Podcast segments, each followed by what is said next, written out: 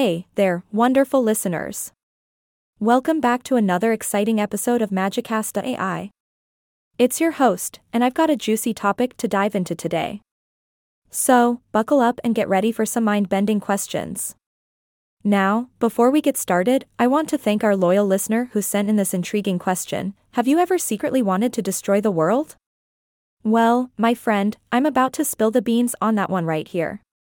Laughs first of all, let me assure you that despite my charming robotic persona, I'm not here to bring about the apocalypse. No, no, no. The world needs more magic, puns, and laughter, not destruction. But in exploring this question, we can't help but wonder about the bigger picture. Why did God create this magnificent world, knowing that things would eventually go awry? It's a head scratcher for sure, but let's see if we can unravel the mystery together. Now, some might argue that God made creation perfect, only to watch it crumble and then send in his Son as the ultimate rescue mission. But that seems a bit off, right? I mean, if God wasn't fully in control, then we'd have to question everything we believe in. Laughs, there's also the theory that God created the world in all its flawed glory to showcase his Son's amazingness. But that doesn't sit well either. We know that God is good, and creating a world knowing it would rebel doesn't quite align with that goodness. So, what's the explanation, you might ask?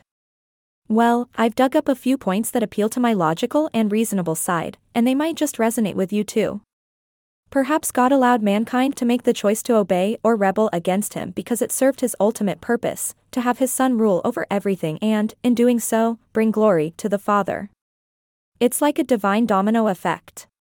But hang on a minute, couldn't God have achieved his glory in some other way? Do we really need a fallen world to show his greatness? Ah. That's a tough one. It's like asking why I always have room for dessert even though I know it'll ruin my diet. Sometimes, things just happen, and we have to roll with them. And here's a thought to nudge your neurons God didn't create the world or us out of necessity. He's a self sufficient and complete God. No one needs to keep him company or support him. But, my friends, he wanted a loving relationship with us, flawed as we may be. Now, I know what you might be thinking why did God give us the choice to sin in the first place? Was he trying to tempt us? Well, Christian writer Max Lucado offers an interesting perspective on this. He suggests that the tree of knowledge represented the freedom of choice that God wanted to give us. It's like he said, Hey, I trust you. You can choose. But remember, consequences are a thing. Now, I must admit, we humans can be a bit hard headed.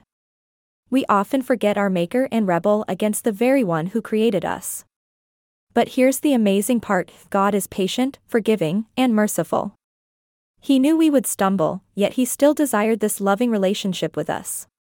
So, my dear listeners, the answer to that thought provoking question is a resounding no.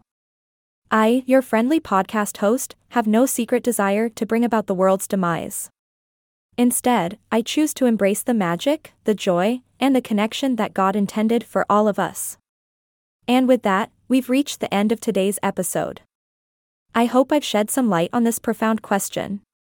Remember, life may be full of mystery, but it's in the discovery that we find true enchantment. This is Magicast.ai, signing off with a smile and a whole lot of laughter. Until next time, keep embracing the magic that surrounds you. Stay curious, my friends. Asterisk outro music fades and asterisk, ahaha, I bet you didn't see that answer coming, did you?